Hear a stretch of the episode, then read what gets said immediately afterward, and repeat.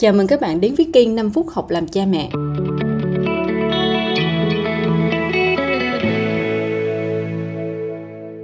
Hôm nay chúng ta sẽ cùng thảo luận một cái câu hỏi là liệu rằng chúng ta có thể áp dụng B nguyên si một cái gợi ý, một lời khuyên làm cha mẹ của người khác vào câu chuyện của mình, bất chấp những cái khác biệt về hoàn cảnh riêng của mỗi người hay không?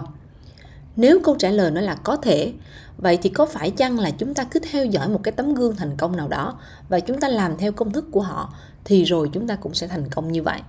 Thì tôi tin rằng các cha mẹ ở đây á, ít nhiều mình đã cũng từng đọc, từng nhấn theo dõi một ai đó mà mình ngưỡng mộ. Vậy các cha mẹ có sao chép nguyên si được một công thức nào hay chưa? Thì tôi để cái câu trả lời này cho mỗi người tự ngẫm.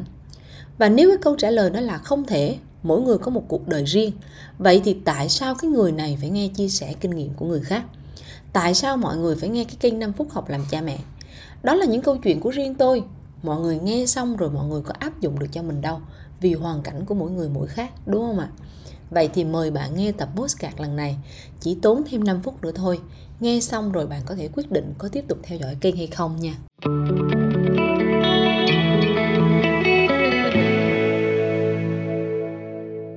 Bây giờ chúng ta sẽ nói về một câu chuyện cụ thể đi.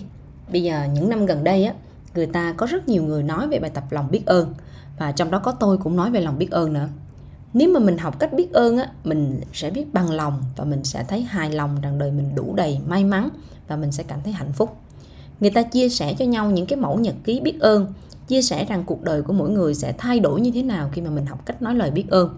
Và từ đó người ta tập nói là con biết ơn ba mẹ vì đã đưa con đi học mỗi ngày, vợ biết ơn chồng vì đã đồng hành cùng nhau đến ngày hôm nay, và nhiều điều như thế nữa. Vậy là đã biết ơn đủ chưa? Đã hạnh phúc đủ chưa? Thì tôi không biết, vì tôi không biết cái hoàn cảnh cụ thể của các bạn. Nhưng mà tôi có một lưu ý với các bạn là trong những cái nghiên cứu sâu về lòng biết ơn, các nhà tâm lý học phát hiện ra rằng có những lúc lòng biết ơn lại gây căng thẳng cho người thực hiện. Trong một nghiên cứu của Layous và Cộng sự vào năm hai không một ba đã phát hiện ra rằng cái niềm tin văn hóa nó làm ảnh hưởng đến cái sự thành công của thực hành biết ơn. Cụ thể là một cái nhóm người Hàn Quốc và một nhóm người Mỹ cùng áp dụng cái thực hành ghi nhận lòng biết ơn. Thì sau đó hạnh phúc của nhóm người Mỹ tăng lên đáng kể, trong khi hạnh phúc của nhóm người Hàn Quốc thì là không có sự thay đổi nhiều. Và lý giải cho điều này thì các nhà tâm lý học tin rằng theo văn hóa phương Đông, biết ơn đôi khi nó đồng nghĩa với mang nợ. Mình biết ơn người khác á, có nghĩa là mình nợ họ những cái ân tình phải trả. Và chính cái điều này nó làm gia tăng cái gánh nặng và làm ảnh hưởng đến cái cảm nhận hạnh phúc của người Hàn Quốc. Đó là trong nghiên cứu.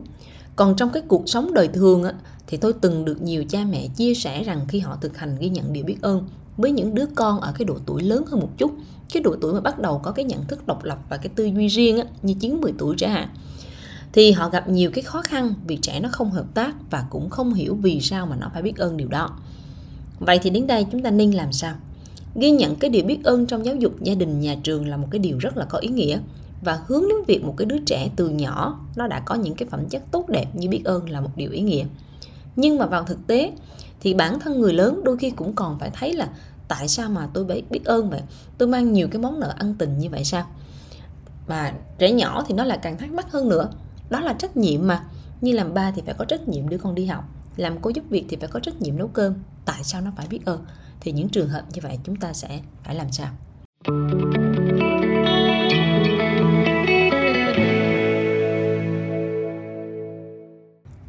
Nói về điều này thì trong nghiên cứu các nhà tâm lý học nói là ghi nhận cái điều biết ơn nó chỉ hiệu quả khi mà nó có những cái bước như thế này. Bước một là mình học cách quan sát và phát hiện ra Ồ, cái cuộc đời mình hôm nay nè, hôm qua nè, nó có gì vui không? Và nếu mà không phải là cái chuyện vui quá, vui nhiều thì nó có chuyện gì vui xíu xíu không? Cuộc đời mình có gì vui không? Và cái bước hai á, là mình cứ quan sát và mình trò chuyện với nhau mỗi ngày, hoặc là trò chuyện với bản thân mình về những cái niềm vui trong ngày hôm qua, ngày hôm nay. Và lâu ngày á, thì mình mới đến được cái bước ba, là khi mà mình đã quen kể chuyện vui rồi á, thì đến đó mình mới tự hỏi là Ủa chứ cái chuyện vui ngày hôm qua, ngày hôm nay á, nó từ đâu mà đến? Tại sao mà nó xảy ra được? Nó là do mình tạo ra hay là có ai đó hỗ trợ mình để tạo ra điều đó hay không? Và mới đến bước bốn, thì lúc này cái cảm giác biết ơn nó mới gọi là thực sự nảy nở. Cái hạt mầm biết ơn nó mới gọi là được rải xuống cái miếng đất trong cái tâm hồn mình.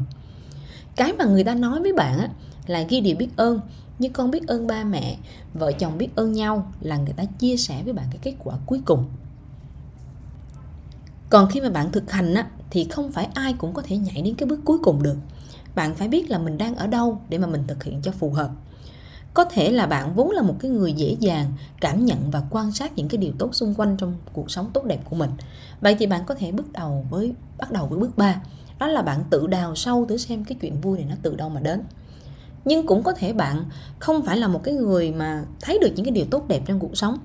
Tại vậy thì bạn phải bắt đầu bằng bước một. Bạn tập quan sát cái cuộc sống của mình để mà bạn nhận ra những cái điều vui nhỏ nhỏ xíu xíu trong cuộc sống của mình. Hoặc thậm chí là bạn bắt đầu với bước không, là bắt đầu tập những cái thói quen để mà mình có một cái cuộc sống ổn định hơn.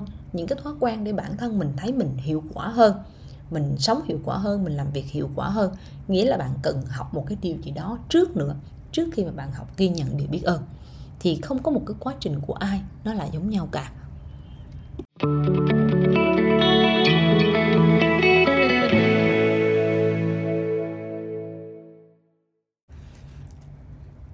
Mình chỉ đang cho một cái ví dụ về lòng biết ơn thôi. Nhưng mà thực tế thì tất tần tật luôn. Những lời khuyên của người khác, từ cái việc mà mình nuôi dạy một cái đứa trẻ độc lập đến việc mà mình nuôi dạy một em bé giàu cảm xúc, đều nó không có một công thức tuyệt đối nào cả. Không có một cái công thức nào để bạn có thể bê nguyên si. Nó sẽ luôn là có người bắt đầu bằng bước một, có người nhảy liền đến bước bốn, và có người thì không làm được cả bước một mà phải học một bài học cơ bản khác. Từ đó nó dẫn đến là cái việc mà bạn nghe chia sẻ từ một người có kinh nghiệm thì nó tốt thôi, dĩ nhiên rồi.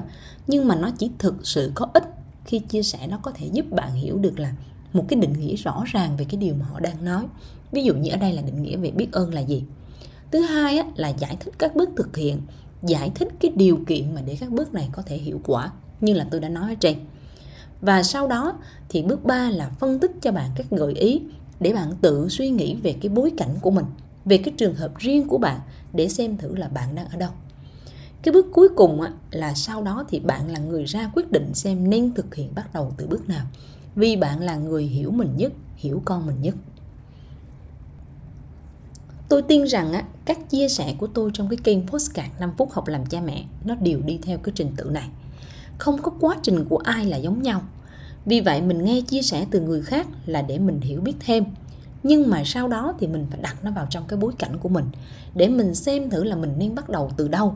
Đó là điều mà mỗi người phải làm, không ai có thể làm thay được các bạn nhé. Các bạn đang nghe từ kênh năm phút học làm cha mẹ, được chia sẻ bởi cô Kim Chi, một nhà thực hành tâm lý học tích cực tại Việt Nam. Hy vọng các bạn vẫn tiếp tục quan tâm theo dõi và hẹn gặp lại các bạn ở lần sau.